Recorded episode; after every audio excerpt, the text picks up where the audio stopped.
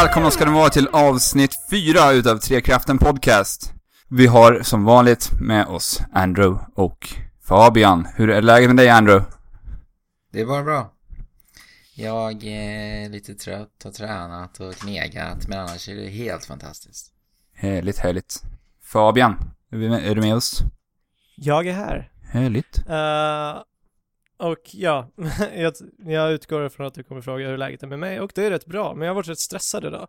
Jag har velat spela och jag har velat spela, eller spela Witcher och jag har velat spela gitarr uh, och jag har velat podda och så ska jag jobba och så vidare. Men annars är det fint. Härligt. Hur är läget med dig Alex? Eh, det är eh, 10 av 10 idag. Oj, Till skillnad från förra veckans avsnitt när jag bara var så jäkla negativ på allting. Du var så jävla arg och Ja. så jävla bitter. Ja, nej men jag fick, eh, jag går på semester idag så att det känns toppen. Ja men, Och jag har precis börjat spela Batman som jag ska prata lite om senare. Men, vi har med oss en gäst här idag också. Ebbe Eriksson. Hej! Tjena! Tjena, tjena. Ebbe, vem är du? Hur känner vi varandra? Uh, uff, det är en väldigt bra fråga.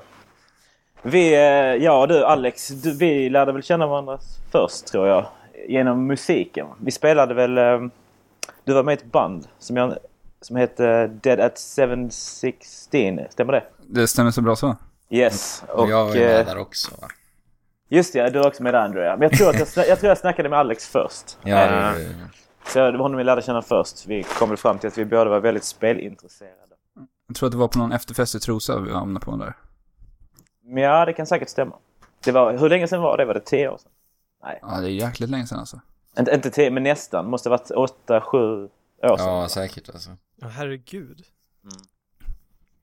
Men, eh, Men, du eh, är ju också även väldigt spelintresserad. Ja, absolut. He- hela mitt liv, mer eller mindre, har jag varit intresserad av tv-spel. Vad Då är är det? Vad bultar ditt hjärta mest för då, när det gäller tv-spel? Alltså starkast? Ja, alltså det är väl... Eh, framförallt är det väl retrospel liksom. Man har ju, det är det man har växt upp med, så det är väl det som ligger, eh, ligger, nä- ligger närmst hjärtat liksom. Eh, Sega började jag med faktiskt. Ja, ja, Eh, så att Sonic och... Ja, oj oj oj, det är det bästa. Föredrar du Sonic framför Mario? Nej, alltså det kan jag ju inte riktigt säga med tanke på vad som har hänt med Sonic på senare, senare år. Ja. Senare, senaste, vad blir det, 10, 15 åren. Ja, det är väldigt sorgligt. Mycket sorglig historia. Men eh, alltså de gamla, de gamla Sonic-spelen, 1, 2, 3. Fantastiska spel. Ja, Men, verkligen. men om du skulle liksom eh, dra på en retro-tripp. skulle, skulle du föredra att spela Sonic då framför Mario? Alltså jag spelade ju ganska mycket Mario också men jag hade aldrig, jag hade, jag hade ing- inget Super Nintendo från senare. Jag hade ju, alla mina vänner hade det. Alla mina kompisar hade 8 bitar Super Nintendo och så vidare. Men jag, jag hade bara Sega-konsolerna. Ja. Hur länge körde du Sega-konsol? Ända fram till eh, slutet? Dreamcasten eller? Eh, faktiskt nästan ja. Eh, så det var nästan, eller jag hade bara Sega-konsoler fram till Dreamcast. Se- Se- Sega Saturn hade jag aldrig när den eh, var populär liksom. Men jag hade... Eh, de andra hade jag. Så det var, var ju väldigt mycket så här. På den tiden var det Sonic eller Mario. Eh, Ja, nu, nu är det ju mer Sonic och Mario och inte det andra. Eller Altered Okej. Beast eh, versus eh, Metroid kanske? Något sånt. jag vet inte. Jag älskar, jag, jag, älskar, jag älskar i och för sig, älskar i och för sig Metroid så att uh, Altered Beast eh, spelade jag aldrig. Det var, det var för läskigt. Men om vi spolar fram 15 år, vad spelar du idag då? Ja, nu, nu ja. Man känns, känns som man har allting. Jag har, jag har inte Xbox One men jag har väl allt annat känns det som. Ja. Eh, Men jag är ju framförallt konsolspelare framför, eh, framför PC-spelare. Så att säga. Mm. Eh, Jag köpte en dator när, jag, när Diablo 3 kom men jag, den, har inte, den har inte varit igång så mycket som, jag, som den borde kanske. Mm. Men nej, jag kör väl mycket, kör mycket Playstation 4 nu ju. Älskar Nintendo så jag är ganska mycket på min Wii. Lite, lite DS också när man är iväg och sådär. Jag var på Gotland precis eh, och då körde jag Xenoblade Chronicles på min, min DS. Ja just det, du har ju nu 3DS också. Ja, precis. Har du klarat ut Xenoblade än eller? Nej, nej, det känns som att jag har börjat... Eh, alltså jag har bara skrapat på ytan lite. Eh, Jag, har väl, jag har väl kört en 10-15 timmar kanske. Men det, det är kul. Det, det är inte så ofta jag fastnar för sådana här superjapanska rollspel. Eh, Men detta, det, det här var grymt. Det, det, Ja. blir, lite- det är lite så här lökiga, lökiga konversationer. Ja, verkligen. Men det är ju charmigt också på sitt sätt. Precis. Det är, Kanske är det speciellt efter att ha spelat Witcher också. Jo visst, visst det, är, det är ganska annorlunda. Ja. Men det är ett bra spel. Coolt. Ja, personligen så har jag älskat JRPGs uh, genom hela min barndom. Uh, och på senare år så har det varit väldigt svårt att hitta någonting som verk- verkligen känns genuint bra och välproducerat. Men just med Xenoblade så känns det som att här, här är de inne på någonting. Här är de på rätt spår. Mm. Jag, får lite, jag, jag drar lite paralleller till Kingdom Hearts när jag spelar det. Jag vet inte varför. Jag tycker det känns lite, jag får lite samma känsla där emellanåt. Ja, eh, ja. jag, jag har aldrig ens tänkt på d- den referensen. Eller den Eh, jämförelsen. Jag tänker på storyn och på lite hur det ser ut och sådär. Kanske inte direkt spelsystemet men... eh, Men eh, jag, jag vet inte, det är någonting som jag fick mig, fick mig att tänka på, på just Kingdom Hearts. Ja, visst. Så det är det här Ja, spelet det är som du... säger. Det är ju lökiga konversationer och eh, på ett väldigt japanskt vis. Och, Precis. men, Och det förbannade tjatandet om eh, det här Monado. ja. Och, eller eller, eller key, Keyblade i, eh, i, i Kingdom Hearts liksom. ja, precis. Men eh, då är det väl läge att ta upp vad vi har spelat under den, den Den- vecka som har varit. Eller innan E3 också. Ja.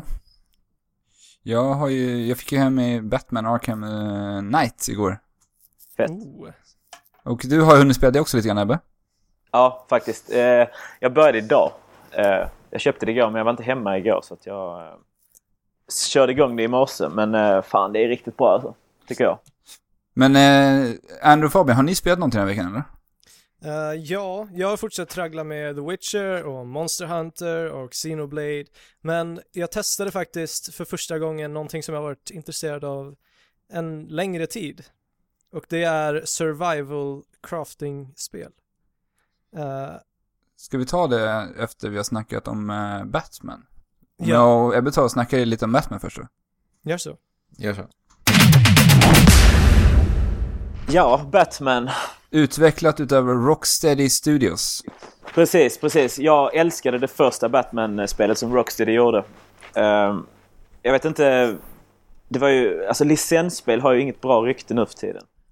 Eh, eller fram tills det första Batman-spelet kom mer eller mindre. Eh, Ja, faktiskt. Så när man såg att det var ett nytt superhjältespel så räknade man nästan automatiskt med att det här är inget bra spel för att det bygger, För- bara på, det bygger på en licens. Liksom. Jag tyckte det var så intressant när spel, första spelet utannonserades, för det kom väldigt som en blixt från sla- klar himmel liksom. Och så det bara slog Mm. ner och det såg sjukt eh, pepp ut liksom.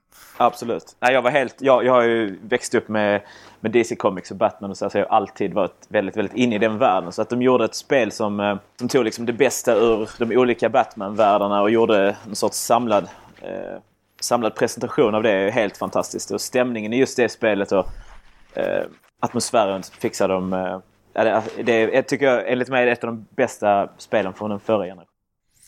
Jag jag tycker det är ganska intressant skäms- om man kollar på... eh, intressant när man kollar på Rocksteady Studios vad de har gjort innan, för de har ju bara gjort ett enda spel innan som heter Urban Chaos. Som kom till PS2 och Mm. Xbox. Och det är ganska mäktigt ändå att man kommer in och gör ett sånt eh, bra spel som eh, Arkham Asylum, det första spelet serien var. Verkligen, verkligen.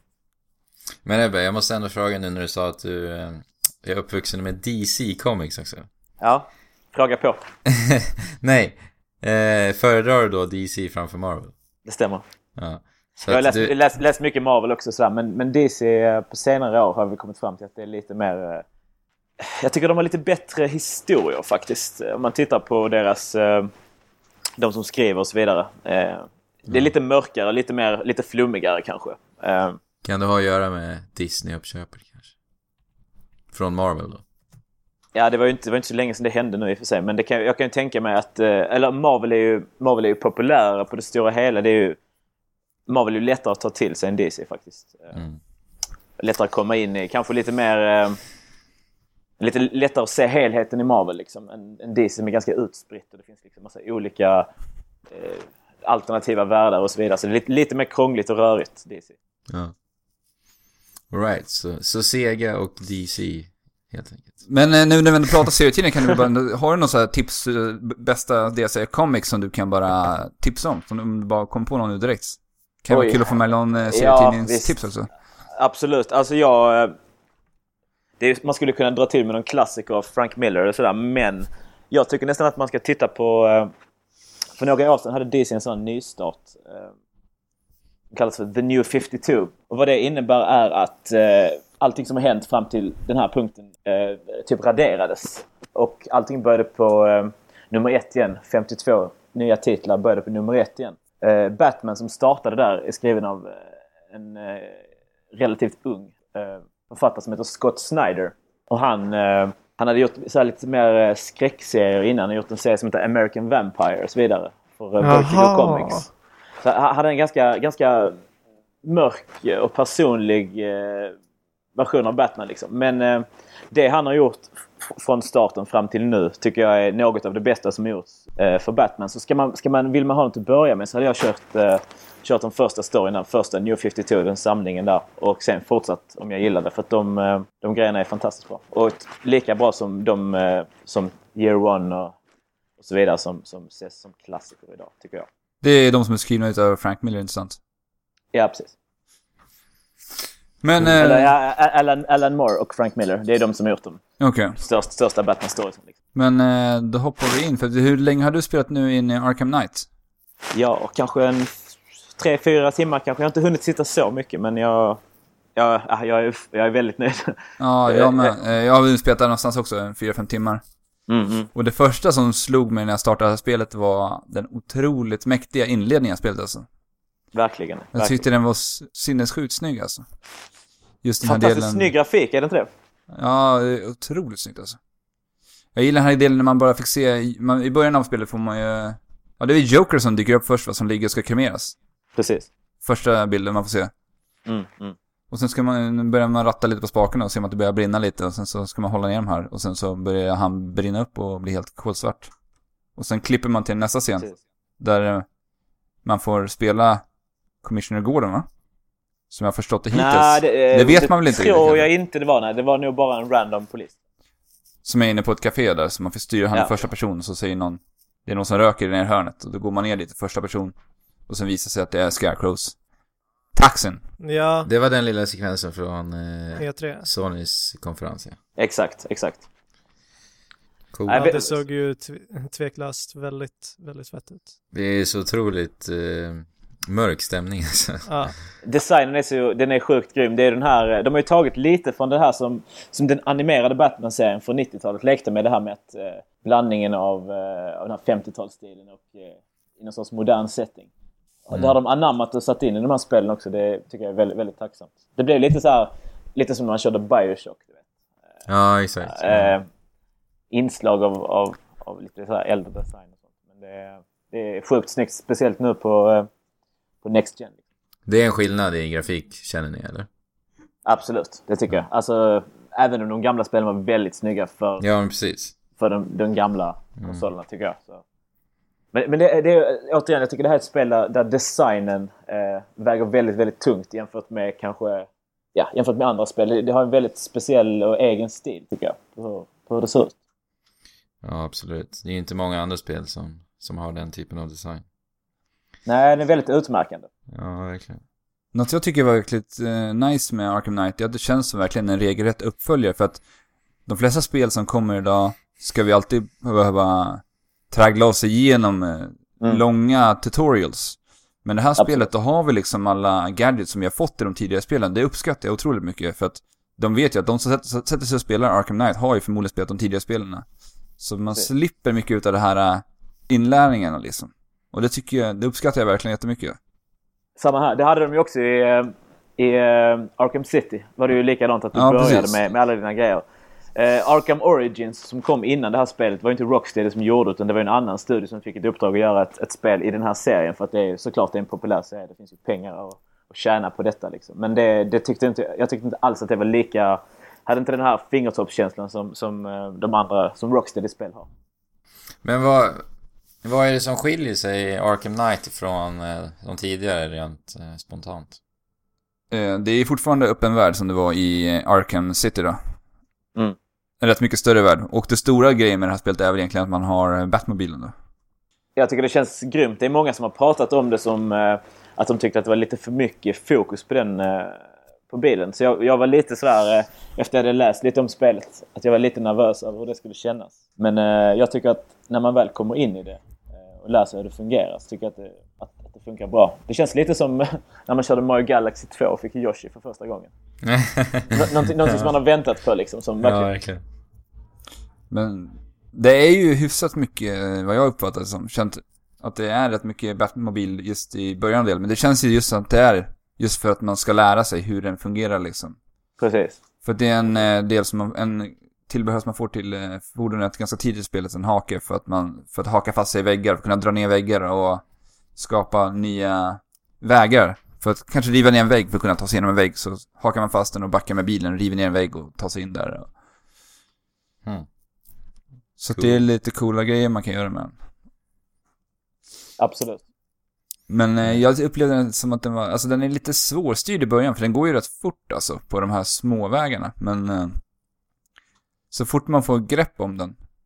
För att det, den har ju ett läge där den liksom, eh, just när den går in i en battle-läge typ, så man kan Mm. eh, köra den runt i alla eh, riktningar. Den är lättare att manövrera då. Ja, jag, fatt, jag, jag fattar inte riktigt det i början heller, men det är nog tänkt att man ska, man ska byta till det läget när man är på, lite, på, på mindre vägar och snävare kurvor och grejer. Eh, och den andra är mer när man ska liksom full fart framåt. Men alltså, är det liksom pedestrian som går på gatan som man bara kan meja ner också? Ah, det- alltså det, Det är väl så att Scarecrow har spridit ut det här viruset i staden och eh, invånarna i Gotham har ju lämnat Gotham, de flesta. ah, okej. Så att det är ju egentligen bara thugs. Skurkar helt enkelt. Ja. Det, det tycker jag är en betydligt bättre... Alltså det köper man ju lite lättare än i det här Arkham Origins. Där det var julafton. Det var därför, att, det- det var därför ingen gick runt på gatorna. är det sant? Vadå, var det, riktigt? var det julafton? Det var julafton. Oj, så, att, oj, så att oj. ingen, ingen var ute på gatorna då. Som att ingen Ja, okej. firade julafton i Gotham. Ja, alla ville Jaha, vara inne. alla var inne liksom. alltså. Ja, ja. Nej, det var, det var ganska löjligt. Men, eh, men här, det här köper man ju lite mer i och med att det finns ett hot mot staden. Liksom. Ett, ett Jo, men precis. Ja, men det var ju snyggt lö- hur de löste det. Ja. Men ni låter ju väldigt positiva, måste jag ändå säga. ja, jag är, jag är väldigt positiv. Har du kommit till den delen? För det, är, det är en del som är eh, ny för spelet också, att man kan spela med två karaktärer samtidigt. Har du Nej, kommit dit, till den? dit har jag inte kommit. Men jag kan styra min... eh, Jag styr Batmobilen med remote control rätt mycket. Ja, det är rätt coolt också. Det är coolt. Men jag kom i alla fall, precis jag slutade spela nu så uh, kom jag till ett läge där man fick spela två karaktärer samtidigt. Jag kommer inte säga vad det är för karaktärer man spelar, men man fick spela två karaktärer samtidigt och kan switcha kombot med dem. För det här kombosystemet, som egentligen Batman-serien har gått i bräschen för. Det här uh, timandet och... Uh, det var Ja, väl en, de var ändå väldigt tidiga med det här. Alltså, Mm. man ska tajma sina slag. Vad kallar de det? Flow... eh, det var ju något speciellt de kallade det när de spelade första Batman-spelen. Flow... eh, com, combat någonting. Free flow, eller? Jag kommer inte ihåg vad de kallar det, men det... Jag minns, jag minns inte heller. Men Allt bygger, ju- allt bygger på timing och eh, kontraslag liksom. Det var väl egentligen Assassin's Creed som började med det och sen Batman gjorde det bra. Ja, men Assassin's Creed gjorde det ju riktigt kast alltså. Ja, det var ju totalt värdelöst. Det har jag faktiskt diskuterat ganska mycket med en vän till mig. Om eh, just, vi jämför de här olika systemen. Eh, han tycker att det är ungefär samma system. Samma Oj. fighting-system i Batman och i Assassin's Creed. Eh, jag vet inte, jag, jag, tycker, jag tycker att just, just fightingen i Batman är väldigt, väldigt bra gjord för att det känns verkligen som att det är så Batman slåss. Liksom. Du känner det verkligen som att du har kontroll över situationen fast det är så mycket som händer. Liksom. Ja, verkligen. Jag tycker att det audiovisuella eh, hjälper väldigt mycket till. Mm, Där också. verkligen. Det är Verkligen. riktigt snyggt, snygga ljud. Liksom. Så det är någon, Absolut. någonting jag gillar med det här spelet. Man känner sig verkligen, man känner sig verkligen som Batman. Man känner sig mäktig. Exakt. Cool, cool när man Verkligen. spelar. Verkligen. Och Ebbe, hörde, hörde du den här när Andrew pratade om eh, det här med E3-spelande, vad det innebär? Vad han menar med det? Att man spelar spel som man spelade på E3-presskonferenser? Att man Nej, liksom, det har jag... Det vill säga, ta in miljöerna otroligt mycket och verkligen... Och röra sig långsamt liksom genom... Men alltså spela precis som om du skulle vara där i person. Mer eller mindre. Okej. Ja, nej, det har jag inte hört. Har ni pratat om det eller? Ja, jag tror vi pratade om det i förra ja. avsnittet.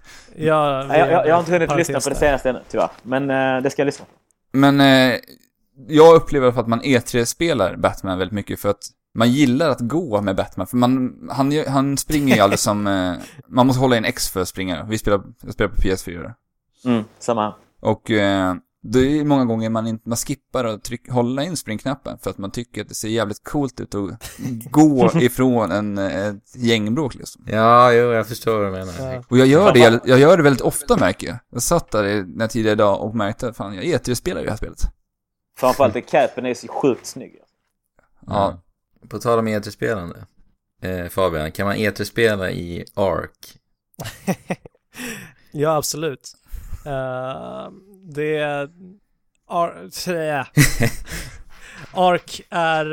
eh, vi kan ju presentera det först. Ja.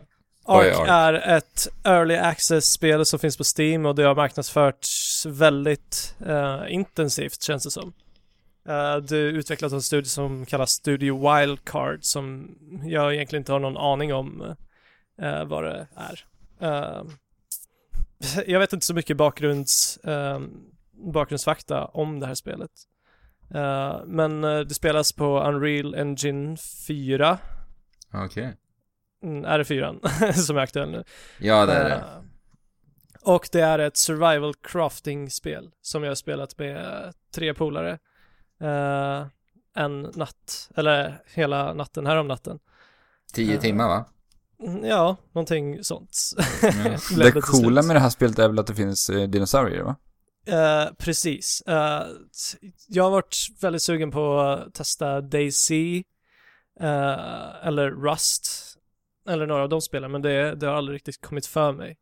Men när dinosaurierna kom, då... När dinosaurier kom, då blev peppen olidlig.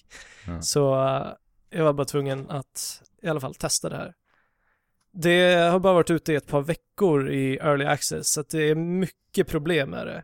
Men det, det är fortfarande kul att springa runt i världen och samarbeta och sen prata ihop sig och crafta lite spjut och gå och eh, ta ner några stora dinosaurier för att få material från dem.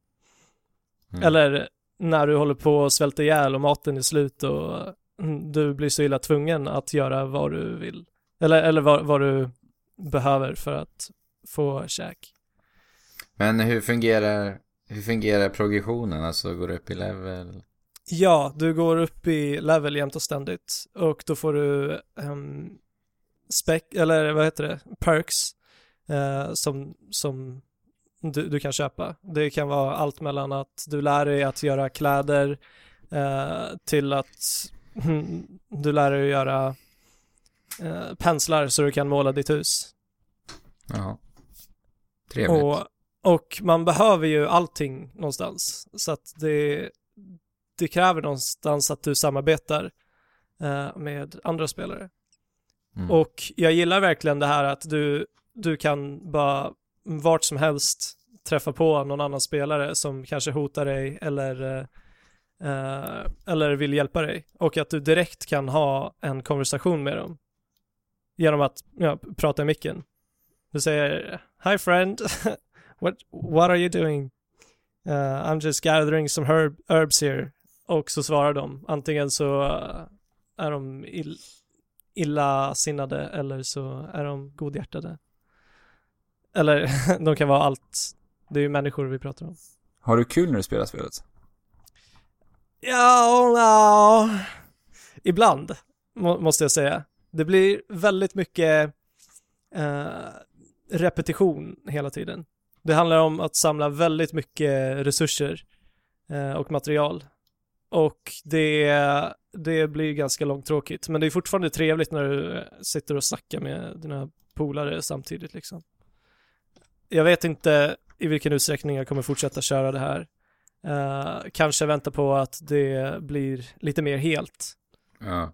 Men jag, jag, det känns som att det här spelet är ett sånt spel som man verkligen behöver komma in i. Alltså, du, du behöver ändå komma upp några levlar för att det ändå ska bli så intressant som det kanske kan bli. Liksom. Ja, och jag har bara spelat det här i en session och det, vad jag läst uh, av andra spelare som har spelat det, som spelat det här i hundratals timmar eh, säger att deras uppfattning är att du, du inte kommer någonstans. För att så fort du loggar ut eh, så svimmar du på plats och där ligger din kropp och då, då är hela din bas och alla dinosaurier som du har tämt väldigt, väldigt utsatta för andra spelare som kan komma och loota din bas och Ja, loota dig och så vidare. Så att oftast så när du har loggat ut, eller när du loggar in igen så, så finner du dig tillbaka på ruta ett mm. enligt de här.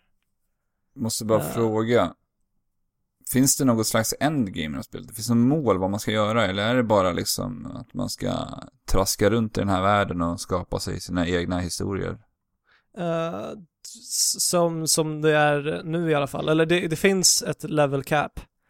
Men eh, jag, jag, jag kan inte kommentera någonting om Du, det. du vet inte någonting mer om det? Inget... Men jag antar, alltså ju, ju starkare du blir och ju mer eh, saker du kan, kan bygga, desto större dinosaurier kan du ta ner och tämja eh, och, och bygga allt större och fetare baser liksom. Det låter intressant. Ja, det är dinosaurier. DC med dinosaurier. Ja. Zombies tycker jag börjar bli lite eh, old fashioned. Kommer lite för, my- kommer lite för mycket med det Ja. temat. ja, verkligen. Nu är det dinosaurier. Men eh, har, har vi spelat någonting mer? Jag har ju spelat mer The Witcher och sen har jag spelat Super Smash Bros eh, for Wii U.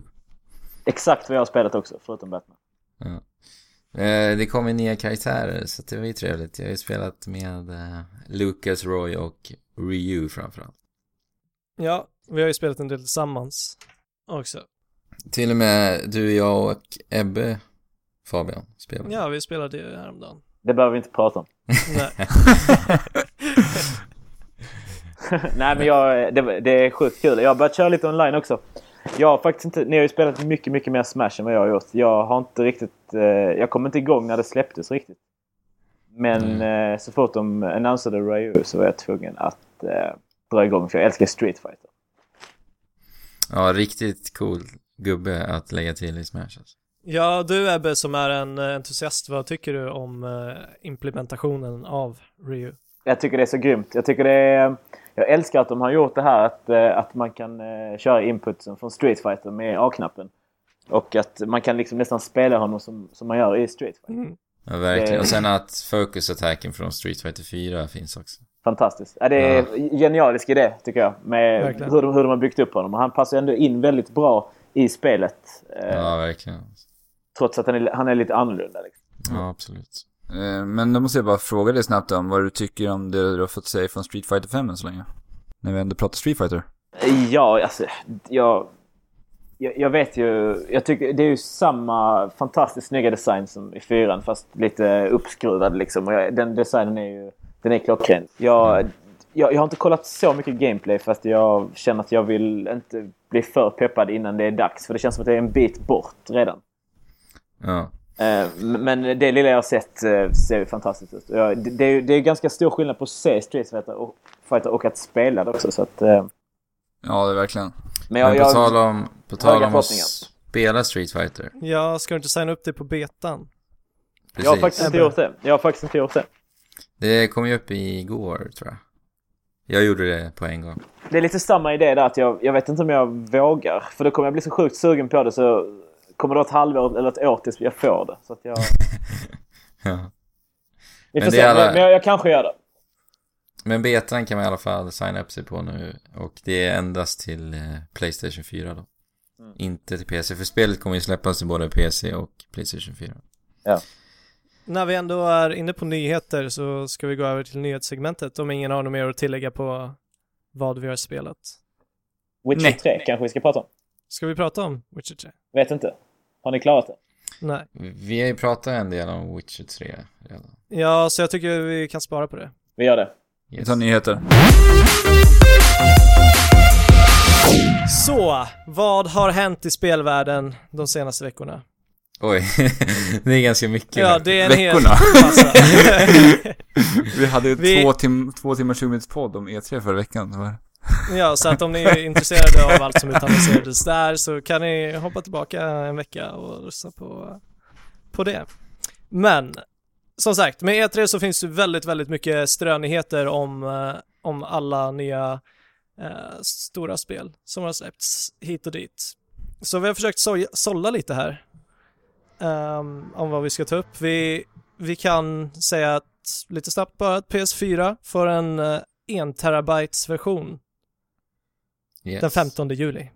Och den kommer även att vara helt matt. Ni vet, Playstation 4 idag har ju en liten glansig yta högst upp så att säga. Jag tycker jag bara är bra egentligen. Jag gillar det bättre när det är matt. Ja, jag gillar också matt. Så allt kommer vara matt. Och den kommer även komma i både vitt och svart officiellt. För den vita innan har ju varit en limiterad utgåva. Av någon konstig anledning. Men det känns ju bara vettigt egentligen att släppa en 1 terabytes. Ja, jag vet inte. Ni som har PS4, känner ni inte att hårddisken räcker till? Nej, för den var full idag. Okej. Är det sant? Ja. Ja. Ja, jag har också börjat få lite problem. Jag, jag var tvungen att ta bort lite installerade spel. och Så. Men det blir ju Ja, det här- när man plockar från eh, Playstation Plus hela tiden. Precis, precis. Det tar ju plats. ja, Jo, det är sant. När, när de har den tjänsten så är det kanske vettigt att ha en ja, större absolut. hårddisk. Den nuvarande versionen har alltså 500 gigabyte. Ja. Ja, Ja. precis. Uh, men det, det finns inga externa hårddiskar och Du kan, du kan- byta, för det är bara en vanlig standard hårddisk som man använder i PC-datorer. Så ah, ja. tror det ska vara. Det var det på PS3 vet jag i alla fall. Det lär vara Det det ska på... vara Men- väldigt men- enkelt i alla fall. Vet. ja, men då så. Jag tror att det ska gå, gå att sätta in vanliga SSD-diskar också för att få det att gå snabb, ladda snabbare också. Nu är inte Ja. jag helt hundra på det, men jag tror att det ska vara så. Jag får inte ha sett någonting om det här. Det, de har alltså inte SSD-diskar ännu. Nej, inte det som standard i dem. Men det går att byta. så, tror jag. Varken X-Bone eller Playstation eh, 4. Project Cars 2 är utannonserat. Det är crowdfundade racingspelet eh, som är gjort av Slightly Mad Studios. Ettan är ju då... Eller ettan är ju det crowdfundade spelet, men en uppföljare till detta. Yes. Har ni, vad säger ni om det? Är ni taggade på Project Cars Jag 2? har ju inte varit ett dugg intresserad av projekt. Jag har svårt för bilspel alltså. Jag också. Eh, alltså jag gillar ju, när, jag, när är bilspel så gillar jag arkad-racing. Det finns ett spel som jag och Andrew spelade Playstation 2 som eh, ligger mig väldigt varmt om hjärtat. Jag vet inte ens om det här håller sig som ett bra spel, ja egentligen, men det heter Rumble Racing till PS2. Som jag det. tyckte var ett jäkligt... Har du spelat det Ebbe? Jag känner till det, men jag, jag har inte lirat det, men jag vet vilket det är. Men jag gillar så vet det här, när ska det vara racingspel för mig så ska det vara liksom fullt ös och det ska vara eh, hoppande och galen, galet racing liksom. Ja, verkligen. Håller med. Men eh, det här är väl lite mera simulator som jag har förstått det. Ja. det intressanta är att det faktiskt kommer en uppföljare till ett crowdfundat spel ändå. Ja, det är ju kul. Men har det, Kul att se. Har det första blivit en hit liksom? Har det... Ja, men det är uppenbarligen så har det väl det i och med att det jag tycker man, man har inte läst så mycket om det faktiskt. Nej. Tycker det var mer snack om, om det innan det kom, innan, än efter det släpptes. Ja, jo det är sant. Ja, för mig kan det lika gärna vara selektiv perception som spelar in eftersom jag inte är så himla intresserad av bilspel i, i allmänhet. Men nu när jag kommer snacka bilspel, Ja. vad heter det här andra spelet som... Eh, heter, vad heter det? Next Car Game som fick ett nytt namn förut. Vad heter det? Det finskutvecklade, de som gjorde Flatout. Just det. Vad heter det det spelet nu Ja. för tiden? Jag kommer inte ihåg vad det heter. Nej, jag kommer inte alls ihåg heller faktiskt. Jag vet inte vilket Men de har ju en otrolig fysikmotor i det där spelet och deras crashfysiken är sinnessjuk alltså. Det där Ja, spelet jag, är jag, provade lite, jag provade en demo på, eh, på PC faktiskt. Hos en kompis. Det där ser ju helt coolt ut fysiken det är är- fantastisk. Ja. För att det där Verkligen. för ju direkt tankarna till eh, Destruction Derby på eh, Playstation. Det var också ett jävligt coolt racingspel ändå. Så, vad har vi mer på nyhetsfronten då Fabian? Ja men eh, som sagt, eh, om ni är taggade på Street Fighter 5 så borde ni signa upp er på betan om ni inte kan hålla er i schack. Mm. Ehm, Nintendo har fått ganska mycket mothugg nu efter E3. Eh, många fans som är väldigt besvikna.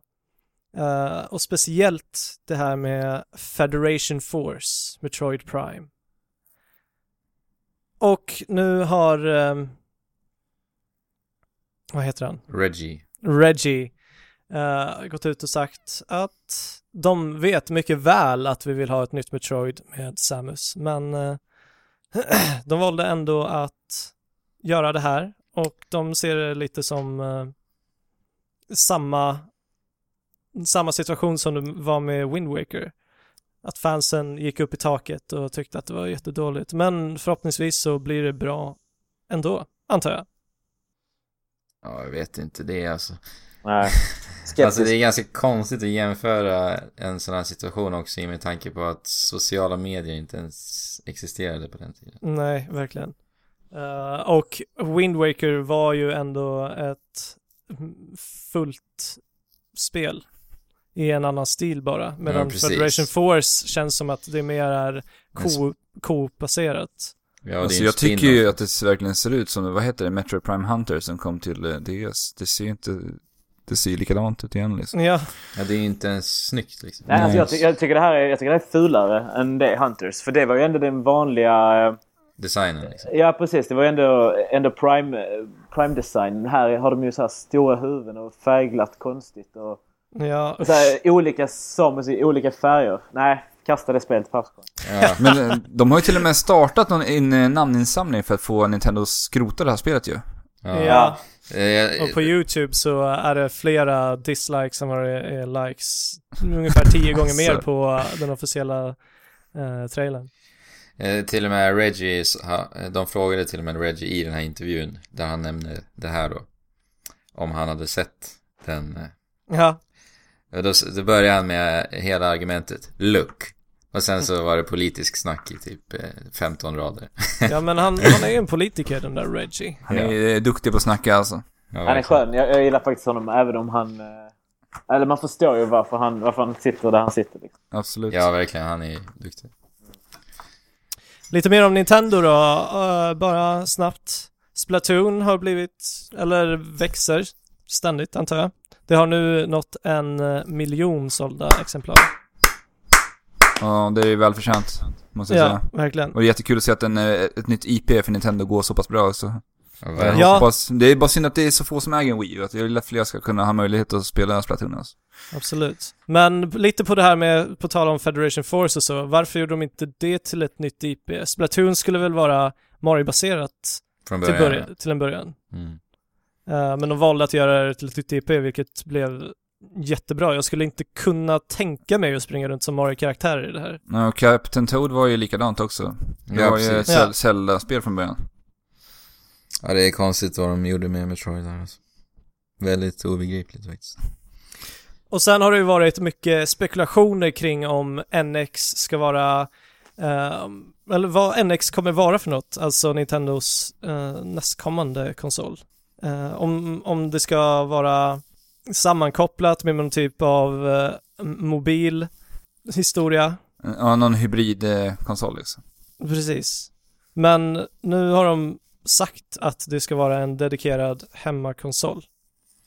Det här är en eh, nyhet som är helt ny för mig. Den måste jag ha missat helt och hållet. Dök det här upp idag eller? Ja, Det gjorde väl. Det var nog idag ja. Jag tror jag läste det där. Idag, onsdag. Idag onsdag ja. ja. Spännande. Ja, faktiskt. Det är spännande att få se.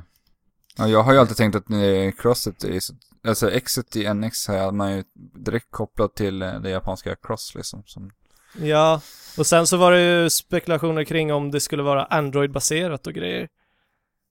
Just det. Ja. Vilket skulle, vilket låter jättekonstigt. Men jag, var- jag tror att det har någon twist. Jag tror inte bara att det är liksom en, en, en Nej. konsol Nej. nej, som, nej, som Det, var. Liksom. det gör ju aldrig Nintendo numera, verkar Nej, de är liksom inte intresserade av det längre. jag hoppas bara att Nej. Nintendo tar tillbaka GameCube-kontrollen till sin standardkontroll. Men, ja, I alla eh, fall den formen. Ja. Där- Reggie, Reggie hade ju ett, eh, han hade ett uttalande om eh, virtual reality också. Jag läste. Ja, just det. Ja, det var, det var kul. Han var inte intresserad av det heller för han tyckte inte att det var, det var inte roligt och det var inte socialt. Det var bara tech. Jag förstår lite den tanken med ändå. Samma här. Jag, jag provade faktiskt en eh, Oculus Rift eh, vid ett tillfälle. Och eh, okej, nu var det spelet jag spelade var ju ingen höjdare i och för sig. Men det var, nej, det, jag tror inte det är något för mig. Alltså det är ju jävligt häftigt liksom. Jag har också provat Oculus Rift en gång. Alltså det är en jäkligt cool upplevelse, men eh, spel för mig är ju liksom att ja, man gillar att kunna sitta ihop med folk och spela tillsammans liksom. Och det känns Precis. som att Oculus Riften tar ju bort hela det sociala spelandet liksom i det. Alltså sitta tillsammans i en soffa. Men det alltså vissa, mer mer. med vissa spel spelar du inte tillsammans med någon i en soffa. Visst att möjligheten finns, men det, det är ju sällan det blir så när du typ spelar, eller när jag i alla fall spelar Witcher och eh, många spel som jag spelat på senare tid. Ja, men jag har svårt att se mig själv sitta med och stänga mig in med en skärm liksom. Och sitta där. Jag är jättesvårt att tänka mig det. Jag tror Ja. mycket mer på den grejen som jag pratade med er om förut också. Alltså Microsofts HoloLens. Ja, För där, eh, men det kommer bli en helt annan sak. Men eh, jag, jag är rätt taggad på att testa virtual reality när det väl finns ute på marknaden. Och det kommer jag att göra så småningom.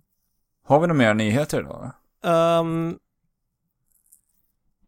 Ni som eh, kör free to play-spel och köper en eh, massa grejer där också.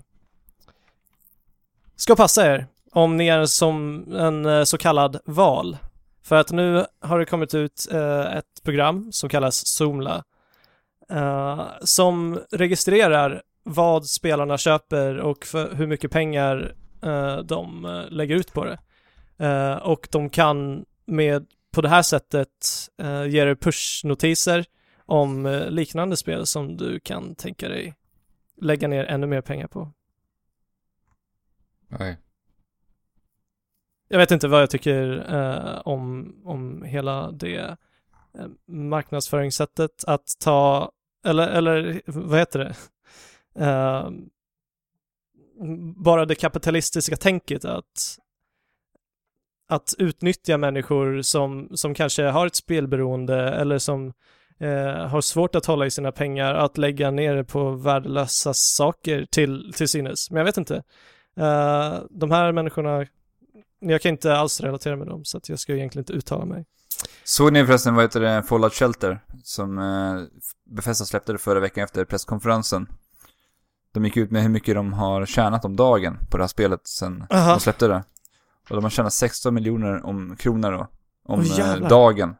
På Fallout Shelter. Vad om dagen? Ja. Vad finns det att köpa till i det spelet? Alltså det är, jag har inte satt mig in det. Jag spelade några timmar och sen så droppade jag det. Jag vet inte riktigt. Jag tror att det är, jo just det, du kan köpa som olika, det är typ som boosters liksom. Du kan få olika gear och equipment och uh, lite sånt där. Det Ja. ser, det ser ganska mysigt ut på de bilderna man ser. Ja, det är väldigt mysigt designat alltså. Mm.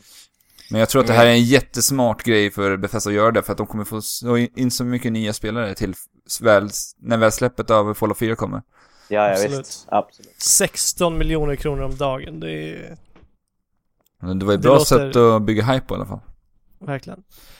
Avslutningsvis så kan vi nämna att första juli, nästa onsdag, ehm, så är det ett Final Fantasy-quiz på sjätte tunnan som ni kan anmäla er till.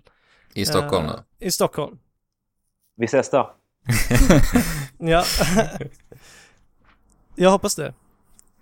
Ebbe, du åker upp från Malmö. Självklart. Gött. Det är eh, Level och IGN som har någon typ av samarbete eh, och sätter upp Trevligt. den här, det här trevliga evenemanget. Och Mm. med de orden så tar jag farväl för den här gången. Nej men, är det sant? Det är sant. Jag är jätteledsen, men eh, Vad ska du göra? jag har eh, ansvar som jag måste ta. Du måste jobba vidare helt enkelt. Japp. Men eh, ha en trevlig fortsatt podd. Ni, Andrew, Detsamma. Ebbe, Alexander. Så tar vi en liten snabb paus bara.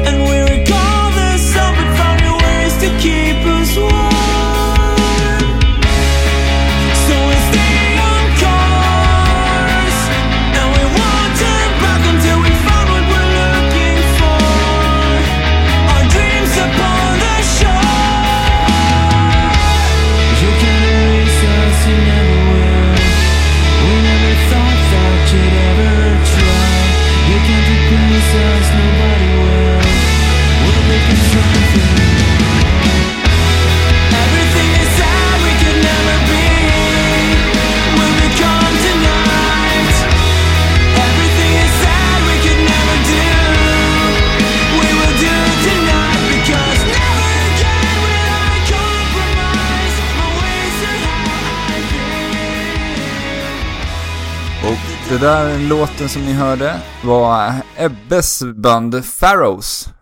Yes. Vad var det för låt då? Eh, mycket bra fråga.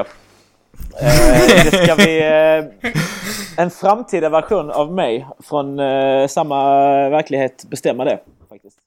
Härligt. Ja, Ja. Eh, jag tänkte säga nu har det ju gått en vecka och vi har fått smälta liksom alla E3-intryck. Och jag tänkte vi bara kort ska berätta liksom det största, eller så här, våran stora favorit. Om vi bara tar ut en grej eller någonting.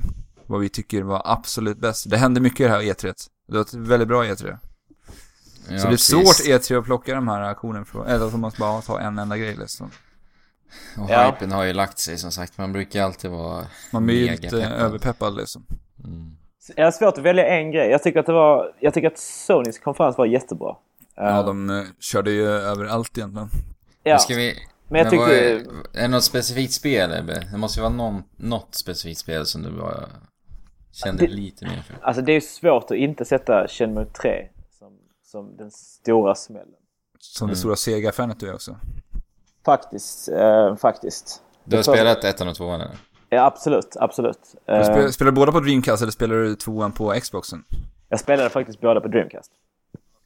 Eh, så det, det känns som att det var det som vägde tyngst för mig. Men, men att se Last Guardian och, och, och det här med Final Fantasy 7 remaken var ju väldigt... Det var ju fantastiskt också, tyckte jag. Men, men eh, nummer ett för mig får väl vara Shenmue 3 då. antar jag. Mm. Men jag måste fråga då, vad är det som gör dig så peppad på Shenmue? Alltså, vad jag har förstått det som så har Shenmue 2 haft en ganska, ganska stor cliffhanger i slutet, eller? Ja, alltså det är ju det att man får inte, man har inte fått... eh, det är mycket av det här med legenden, att man, man, vill, man vill få den här berättelsen avslutad. Ja men precis. Eh, och det var ju så länge sedan Shenmue 2 kom. Och det känns som att många har gett upp om att få ett avslut på den här serien. Mm. Så att, att de plockar fram det nu så många år efter, det känns, det känns mäktigt. Liksom. Det känns eh, som att det är väldigt många spelare som har, som har väntat på detta. Jag verkligen. snackade, snackade med ett par som, som, som blev tårögda när de gjorde det. Och så här. så att det, det betyder nog ganska mycket för, för många spelare. tror jag. Ja, det är verkligen, det har man ju sett. Det är en, det är en fantastisk berättelse, Shenmue. Det är ju eh, extremt japanskt, men väldigt, eh, väldigt, väldigt fint. Alltså jag är lite nyfiken på liksom, eh, jag kan tänka mig att ni som har spelat Shenmue tidigare, jag har ju inte spelat hela spelet, jag har ju följt med när min farsa spelade det liksom och sett delar av det. Men eh, Shenmue som spel när det kom var ju ändå, det gick ju ändå i bräschen för liksom storyberättande Verkligen. inom spelen liksom. Och undrar hur det spelet egentligen står sig idag, eller om man har, alltså om det står sig bra fortfarande, eller om det var någon, det någon glorifierad bild man har av spelet från när man spelade, när det kom liksom. Det, det, det, är, ju- det är mycket stämningen där också. Det här med att gå runt i den här stan och lära känna folk och... och eh, själva spelmekaniken är ju liksom... Fighting, eh, fighting-sekvenserna är ju de är utvecklade av de som gjorde Virtua Fighter till exempel. Så det känns ju ganska mycket som Virtua Fighter, just de, de momenten och sådär. Och det är klart att det, om man jämför med dagens spel så kan, kan det säkert kännas lite föråldrat. Men det var ju väldigt före sin tid när det kom. Det gjorde ju Ja, väldigt, många, verkligen. väldigt många nya grejer liksom. Och, och det kostar ju så oerhört mycket pengar att utveckla också. Jag minns inte den exakta siffran men det var ju alltså Ja löjligt mycket jämfört med vad andra spel kostade på den tiden. Jag kommer ihåg eh, hur det såg ut också. Grafiken var ju, alltså det fanns Precis. ju ingenting ens i närheten Nej, av nej. så snyggt. Alltså det var... Det är nog det mest imponerande spelet jag sett i hela mitt liv. Faktiskt. Alltså sett i tiden då. Mm, mm. Nej men det var ju ett, alltså det hade ju ändå ett, ett väldigt stort djup i spelet. Det fanns ju ändå mycket man kunde göra. Jag kommer ihåg att jag samlade sådana här små leksaker från natten. Ja, Ja, det, var, det, det är det som jag och Andy gjorde, vi gick och brände upp Mm. farsans pengar i Shenmue på att köpa sådana kuber. Ja. Man, Ja, kunde spela, man kunde spela arkadmaskin också. Alla gamla, vad var det, Afterburner? Ja, lite gamla Sega-titlar ja. Mm, coolt. Men det var ju ett kul med E3 ändå att det vart liksom eh, så många såna här efterlängtade spel som flera varit utannonserade under E3 ändå. Precis. Känns Alltså, som att många drömmar kommer uppfyllas. Ja, verkligen. Alltså det enda som saknades på det E3 egentligen var ju att Half-Life 3 skulle utannonseras egentligen. Och en, eh, en Nintendo eh, en Nintendo-konferens som man inte var missnöjd med. Ja. Ett nytt Metroid. Ett, Ja, herregud. ett rätt nytt Metroid. Det är, så lätt att bli bitter när man tänker på det. Så tråkigt när nå- någon som bidrar med så mycket glädje som Nintendo gör en besviken. ja, faktiskt. Men eh, ska vi hoppa till dig Andy? Vad tycker du absolut var bästa på E E3? Jag måste nog ändå faktiskt säga Horizon Zero Dawn till Playstation 4. För att alltså, hela den utannonsering, utannonseringen var så, så perfekt för mig. Alltså, det är ett spel jag inte hade någon aning om vad det var för någonting. Vi hade fått sett en konceptbild för ganska länge sedan. Och sen kom det bara från ingenstans. Jag hade, jag hade kanske tänkt på att ja visst, Gorilla kanske kommer visa sitt nya spel. Men att de har liksom en trailer, vi får se gameplay och eh, ja, de bränner av liksom allt jag vill av en utannonsering helt enkelt. Och spelet ser ju helt fantastiskt ut. Och jag gillar konceptet eh, och premissen eh, låter väldigt intressant. Så det är, ja. Det här, eh, alltså jag gillar det här post, den här växtligheten tagit över i postapokalypten. Ja precis, de kallar det ju post post apocalypse. Så att, ja människorna har ju helt enkelt gått tillbaka till tribes och vad jag har förstått det som, jag kollade lite intervjuer så de här robotarna har ju då, de har ju levt ända sedan postapokalypsen då. Så det var väl antagligen någon, någon teknologi som fanns då som fortfarande lever och har tagit över. Så att säga.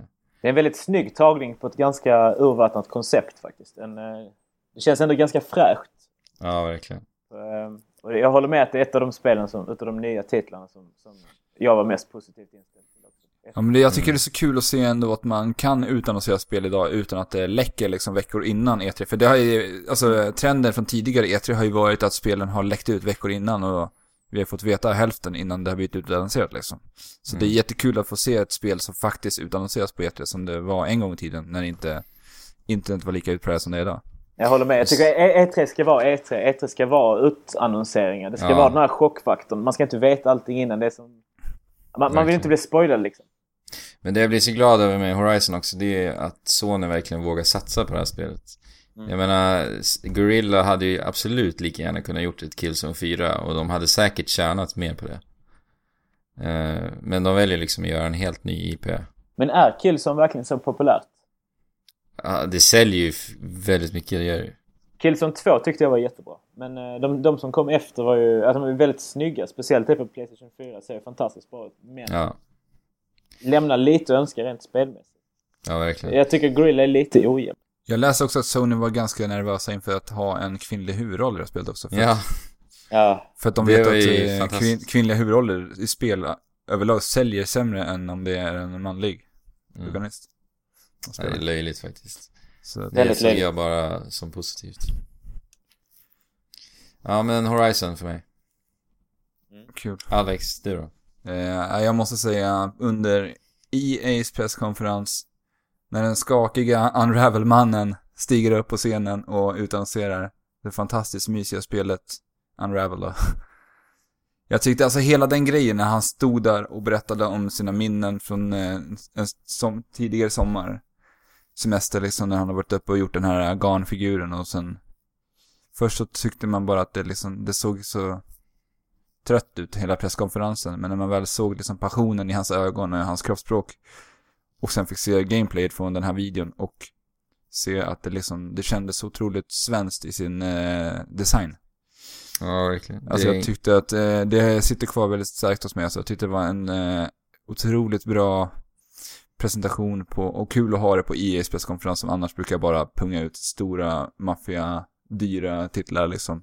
Att man faktiskt Yes. ger utrymme för en eh, liten indie-utvecklare från eh, Umeå i Sverige. det här får jag kolla upp. Jag har inte sett någonting om detta faktiskt. Oj då. Ja, jag, det måste du kolla eller? Absolut. Nej, jag... EA, de har redan tappat mig. Jag kollar inte ens den presskonferensen. Jag... Nej, men kolla på just det klippet från presskonferensen, det kan jag verkligen rekommendera alltså. Ja, men det ska jag absolut göra. Unravel.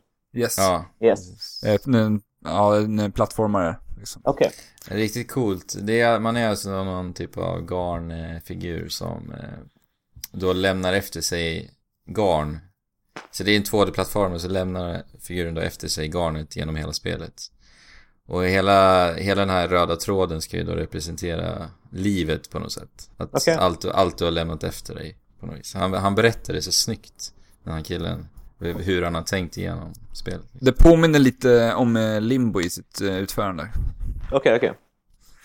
Det är kul att EA ger lite utrymme för sådana den sortens utvecklare. Det har man ju aldrig sett tidigare, så det är Nej, min fördom är ju att eh, det, man får inte se något sånt alls där utan det handlar bara om de här stora titlarna. Ja. Nej, det är väl Ubisoft som är en av de stora utvecklarna som faktiskt har anammat Ja. det här liksom.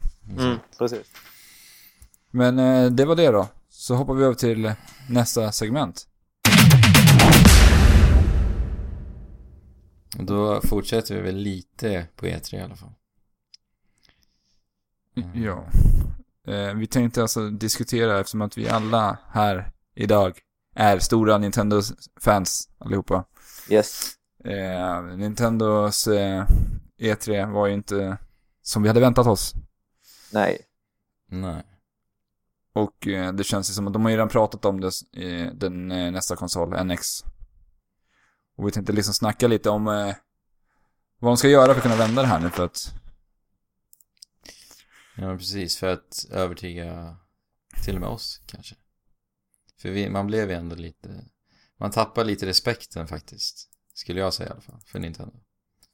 Alltså So- Sony satte ju ribban väldigt högt med sin presskonferens men eh, men Nintendo brukar ju alltid eh, de brukar alltid ha någonting som man eh, som man, man kan ta med sig från deras presskonferens. Jag tyckte den här gången var det liksom jag tyckte själva utförandet och introt det var det bästa.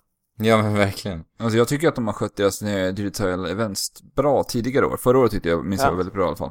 Absolut. Och just den här uppföljningen som de har live hela tiden för att följa med Nintendo live ut på golvet på E3. Alltså den grejen tycker jag har varit klockren alltså. Mm. För det är ingen annan som har liksom tagit eh, det greppet ännu. Nej, men hela deras strategi de hade på E3 i år känns ju på något sätt ändå som att de sneglar mot NX mer och mer. Alltså, kolla bara på Wii U's eh, lineup nu. De, de enda spelen som nu är utannonserade till Wii U är alltså Zelda, Xenoblade Chronicles som eh, förvisso redan är släppt i Japan. Sen är det Star Fox och eh, Yoshi's Woolly World och sen är det då Fire Emblem Cross Shimigami Tensei. Det är alltså fem spel. Och du Chibi-Rob Chibi-Rob också, jag vet inte om det... Ja, det är inte men till Wii U. Ja, du sa Wii U. Nu pratar vi Wii, alltså jag menar fem spel. Och då, och då har vi inte ens några tredjepartsutvecklare för Nintendo har inte det stödet. Så det är liksom fem spel till Wii U som vi vet kommer. Nej, det är lite smalt. Ja, jag tycker att det jag tycker ändå att det, det förra året och fram tills idag så har det för min del varit spel som faktiskt passat mig väldigt mycket. Jag har spenderat väldigt mycket tid med min Wii U den senaste halvåret, eh, sen Smash Bros kom. Så har det kommit ändå, de har levererat bra spel till mig. Så jag har- varit väldigt nöjd med min Wii fram, fram tills nu i alla fall. Alltså, de de en- spelen som är bra är ju fantastiskt bra tycker jag. Det är ju det är ju som Nintendo har varit de senaste åren. Att, att de, när de väl levererar så levererar de rejält. Ja men så är det. Men det, om, om man tittar lite på eh, Nintendos strategi de hade i år här. Alltså spelen de utannonserade var ju bara spel som skulle släppas det här året. Det var inte många som skulle släppas nästa år. Det var väl någon, något ynka-spel där va? Ja, de, har, de Fire sträcker Emblem väl... Awake, sträck- Fate skulle släppas nästa år va? Ja, det tror jag. De sträcker väl sig ungefär nio månader framåt. Det verkar ju vara någon ny strategi de har nu med E3. Att, man, att de bara utannonserar projekt som är nio månader fram. För att alltså det greppet kan jag ändå tycka är jävligt nice. Ja, verkligen. Och så om man tittar till skillnad från eh, hur eh, Microsoft och Sony gjorde, så jag menar visa upp Final Fantasy 7 på Sonys presskonferens där man inte ens har påbörjat utvecklingen kan jag tycka är väldigt eh, trött också. Göra. Alltså man De borde, gärna... de borde kanske gjort det lite mer klart i så fall Nintendo tycker. Att, att nu visar vi bara grejer som kommer inom de senaste Ja, det, man ska vara lite tydligare med det liksom. Precis, för nu sätter vi upp det mot Sonys eh, spel som de slängde ut jättetunga grejer. Men som ni, som ni säger, många av dem var ju inte ens, alltså arbetet har inte ens påbörjat. Nej. Nej, och sen har ju de sina Nintendo Directs hela tiden också, så de uppdaterar ju ändå hela året också. Men, eh, då börjar man ju direkt tänka på, för det kändes verkligen som du sa ändå, att eh, man börjar verkligen blicka framåt mot eh, nästa konsol, NX ändå. Mm. Så jag tänkte vi bara skulle gå in på liksom och snacka lite spekulationer, vad vi skulle kunna tänka, vad- vad vi vill få ut av den här konsolen, vad vi hoppas på liksom. För att de har ju sagt nu att nästa år så kommer de prata om NX. Eh, och som sagt, i och med att det har varit, är så tunt med Wii U-spel nu. Så börjar man ju då tänka, är det dags liksom redan nästa år för NX? Och kommer de ha liksom en presskonferens på E3 nästa år för att eh, avslöja maskinen liksom. Ja, för de har inte haft det på, vad är det, tre år nu va? Något sånt där. Ja, det är tredje året nu tror jag, med di digital event. Och sen så sa han väl också att eh, nästa Metroid kommer att släppas på nästa Nintendo-konsol. Mm. Jag tror inte de bekräftade men de, de spekulerar väl om att Ja. om det kommer ett nytt Metroid så blir det på, på NX istället för Wii U. Mm. Men alltså jag hade ju jag hade ju gått och tänkt på det här idag. Jag har tänkt på det rätt länge, men att det skulle vara någon slags hybridkonsol och hur mäktigt det skulle vara egentligen. Alltså att ha liksom en eh, portabel maskin. För att de ser fortfarande att 3DSen så- säljer fortfarande bra. Mm. Inte lika bra som DSen för att den, eh, Nej, nej. den har ju fått en bra mycket större konkurrens tack vare smartphones och sånt. Ja. Men eh, att slå ihop. För jag minns en nyhet för ett par år sedan när de berättade att Nintendo-kontoren hade slagit ihop både den stationära avdelningen och eh, den eh, bärbara avdelningen hade slagits ihop och haft delat, eller befinner sig på samma plats. Och det var väl egentligen då spekulationer började komma kring att de skulle göra någon eh, slags hybridmaskin. Men eh, ja. det är ju, nu har de ju sagt att det ska bli en eh, vanlig hemmakonsol. Precis. För det känns ju ändå som någon grej som Nintendo verkligen skulle kunna göra. De brukar ju alltid, de kommer ju alltid med någonting nytt, revolutionerande tänk liksom. Ja, alltså jag, jag tror nu att vi kan räkna med att det kommer vara en, någon form av twist på det. Att, att det kommer vara, det kommer ju inte bara vara en som en Xbox eller en Playstation. Det kommer ju vara någonting extra tror jag nog. Eh, de har säkert vet. någon tanke. Jag tror inte de är intresserade av att, av att konkurrera med Xbox och Playstation på det sättet. Så de, de känns som att de hela tiden vill gå sin egen väg. Det är väl därför också de har lagt ner de här presskonferenserna. Att de- Att de, har sina egna event istället för att man ska känna att det är något annat. Liksom. Jo, Ett men annat tänk- alternativ. Ja, men jag tror att det är, alltså det är ett bra tänk ändå. Absolut. Mm. Alltså Nintendo tänker de försöker alltid hitta nya banor, nya vägar att gå liksom. Och det är Absolut. ändå intressant. Och det har ju funkat vissa gånger, vissa gånger faller det pladask liksom. Mm. Men det ska, Ja. Men eh, frågan är om det liksom, de lär ju inte hålla kvar på den här grejen med att köra dubbla skärmar som de gör på Wii U på Men det NXen. tror jag absolut inte. Alltså, har vi fått någon gamepad-funktion sedan de släppte Wii U som faktiskt har tillfört någonting? Det spelet som jag har uppfattat utnyttjar gamepaden allra mest är det här indiespelet som heter Affordable Space Adventures. Har ni hört talas om det? Jag har hört namnet men jag har inte spelat det. Det är alltså ett spel du ska styra en, eh, ett rymd, en rymdfarkost i 2D. Okej. Och du kan spela tre stycken samtidigt i co-op. Så att du har, eller kan du välja spela en. Men om du spelar ensam i alla fall, så har du kontrollerna till det här rymdskeppet där du kontrollerar liksom eh, farten, justerar allting. Du har ju hela liksom, eh, vad säger man? Eh, instrumentbrädan framför dig på, i det här rymdskeppet. Den har du på gamepaden. Mhm. Och så du har spakar och sånt där, där du kan ska justera för att liksom eh, anpassa din, din hastighet och sånt där. Okej. Och allting, allt sånt där gör du på gamepaden, precis som att det skulle vara att du sitter i det här rymdskeppet. Jag har inte spelat det här själv, men jag är väldigt nyfiken på det. Just för den här grejen att man ska, när man kan spela tre stycken så blir det som att man sitter tillsammans, man måste kommunicera varandra i soffan. För att liksom en ska då kontrollera en lampa för att kunna lysa fram och lysa upp vägen framför den. Mm. En sitter bara med gamepaden då och justerar de spakarna. En kontrollerar skeppet. Och Det låter blir- grymt. Ja, det låter som en väldigt intressant eh, tagning på det och ett coolt sätt att använda gamepaden på.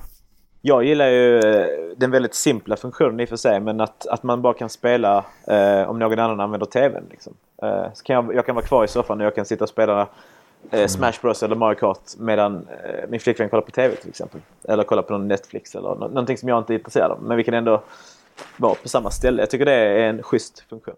Ja, faktiskt. Det är riktigt schysst.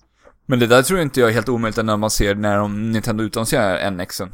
Att eh, de kanske släpper en, utannonserar en eh, handhållen konsol i samma veva. Att de skulle fortfarande kunna synka upp bättre. Så att man fortfarande har den här eh, dubbelskärmade möjligheten. Det skulle ju kunna vara så som, att, som det var med Wii U att man kan använda vissa av Wiis tillbehör, till exempel remoten och eh, nunchucken till, till, eh, från Wii på en Wii U. Det skulle kunna vara så att till exempel gamepaden går att integreras med NX Ja. på något sätt. Det är, Ja, inte, det är det är inte helt omöjligt. Nej. Alltså för en, en sån grej skulle ju kunna vara ganska coolt om de skulle kunna funka den handhållna och hemmakonsolen med varandra på ett snyggt sätt. Alltså, Verkligen. Men jag tänkte på en sak angående Wii U's, eh, hur de har marknadsfört deras liksom största spel. Det har ju ändå varit Mario Kart och Smash får man väl ändå säga. Mm. Jag måste verkligen- ändå reagera på en sak, för att jag blir väldigt förvånad för att Nintendo-reklam överlag i Sverige är det väldigt tunt om. Väldigt tunt. Om man, Ja, jämför med, om man jämför med hur det var för några år sedan.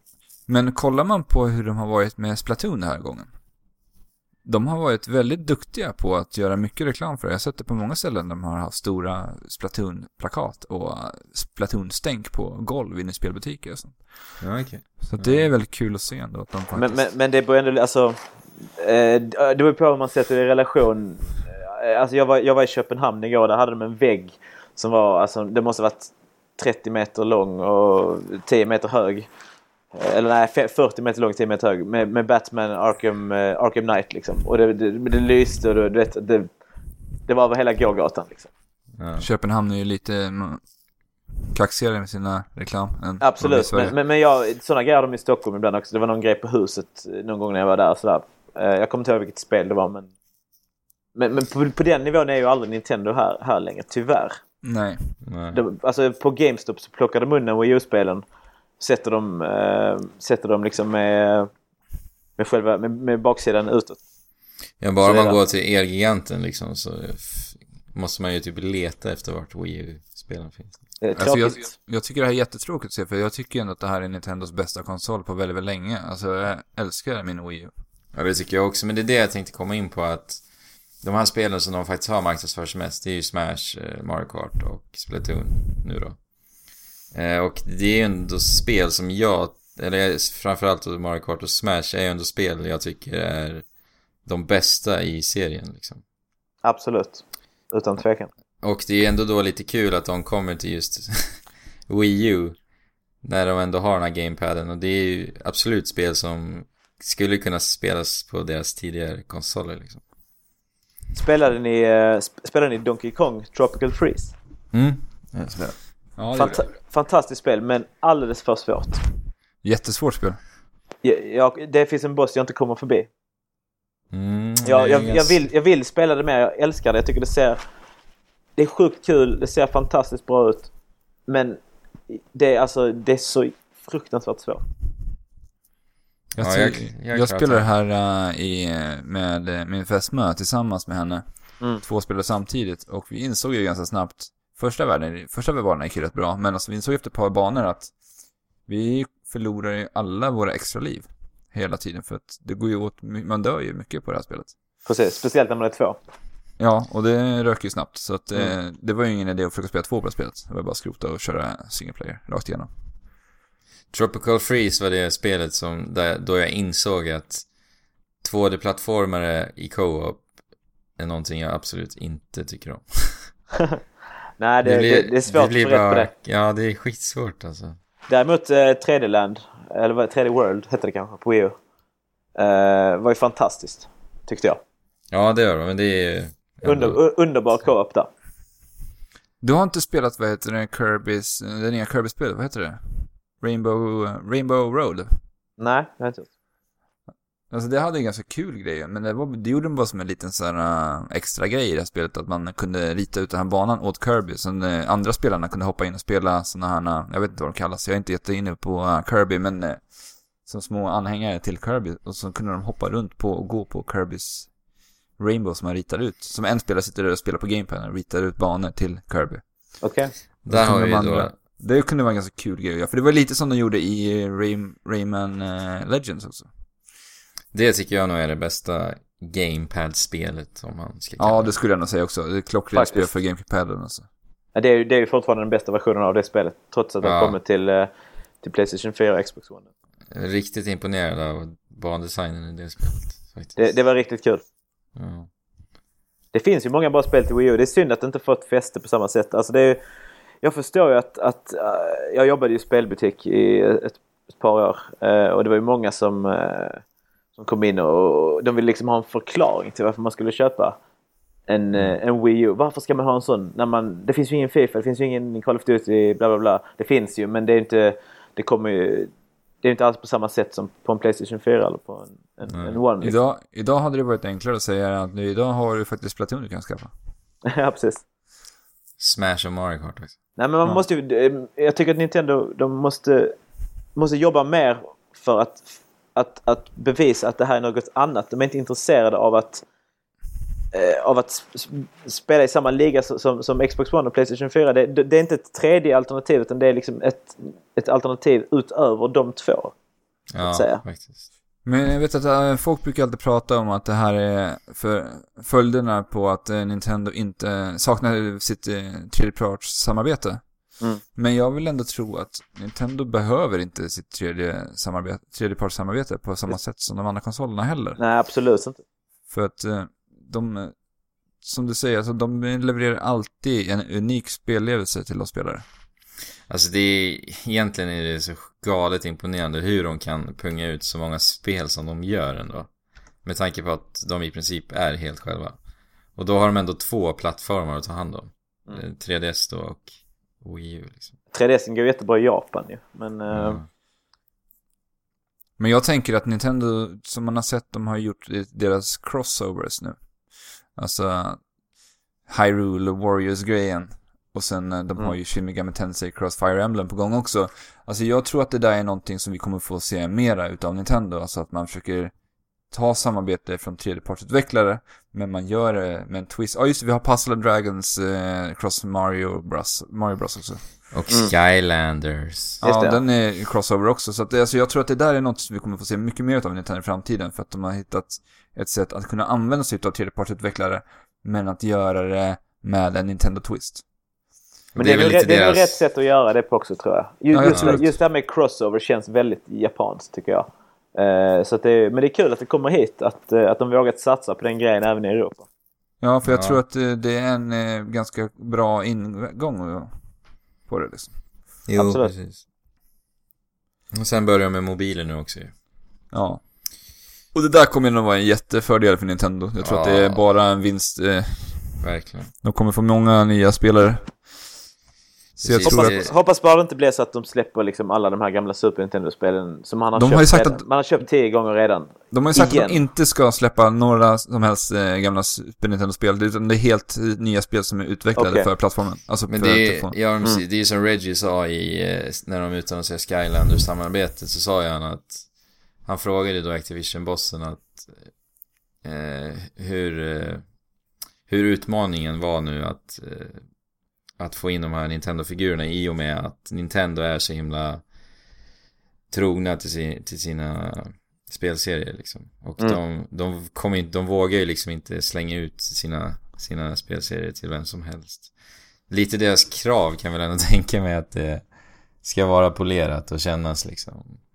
Ja, det gör ju faktiskt Skylanders som man har spelat också. Jag tycker att Skylanders är även väldigt roliga spel. Och jag kan tänka mig då att eh, i, i och med mobil, eh, att de kommer till mobila plattformen så kommer det ju vara det här Nintendo-tajta liksom. De kommer nog inte bara släppa ut något skitspel liksom. Nej, jag hoppas, hoppas du har rätt där. Ja, man vill ju verkligen att, att de ska ha sina kvalitetskrav. Att Ja, det ska vara att- den här fingertoppskänslan, den här Nintendo-magin vill man ha kvar liksom. Ja, exakt. Men jag tror verkligen att de kan göra några mobilspel som faktiskt är värdefulla att... Hoppas det. Ja, det hoppas jag också. Och då blir det ju någon form av brygga till deras eh, stationärkonsol kanske då. Att eh, på något sätt hova in nya spelare. Jag tror det kommer vara något sorts, någon sorts koppling mellan den här mobilvärlden och nästa Nintendo-konsol. Eh, På, Ja, men på ett, ett eller annat sätt så kommer det ju vara kopplat på något. Det är ju det här DNA-samarbetet som de utannonserar i samband med NX då. Mm. Så eh, det kommer väl vara någon, någon form av plattform där du har allting samlat liksom. Men Ja, men det, det, liksom- det behöver de tror jag. Det, det är ju som, som, som nu med... Det var inte så länge sedan de kopplade DS-idet med, med Wii U-idet. Så man har ett Nintendo-id istället. Det, det är bättre. Man behöver ju... De behöver, ju- de behöver ju samla de här båda. De utvecklas ju väldigt långsamt. ja, Det är de väldigt kända för. ja, verkligen. Det tar lång tid för Nintendo att liksom... Eh, Speciellt in- när det gäller online och funktioner liksom. Men alltså det skulle vara kul alltså, för att eh, jag tänker så att Nintendo har ju alltid liksom haft eh, bakåtkompatibla konsoler, alltid de släpper nya. De har alltid fungerat med tidigare konsolen. Mm. Alltså skulle de göra det här samarbetet med mobiler, att liksom röra sig över mer till en mobilmarknad, och så släpper man nya NX. Det är ju inte en helt omöjlig sak att man liksom skulle kunna på något sätt streama bilden till en telefon kanske.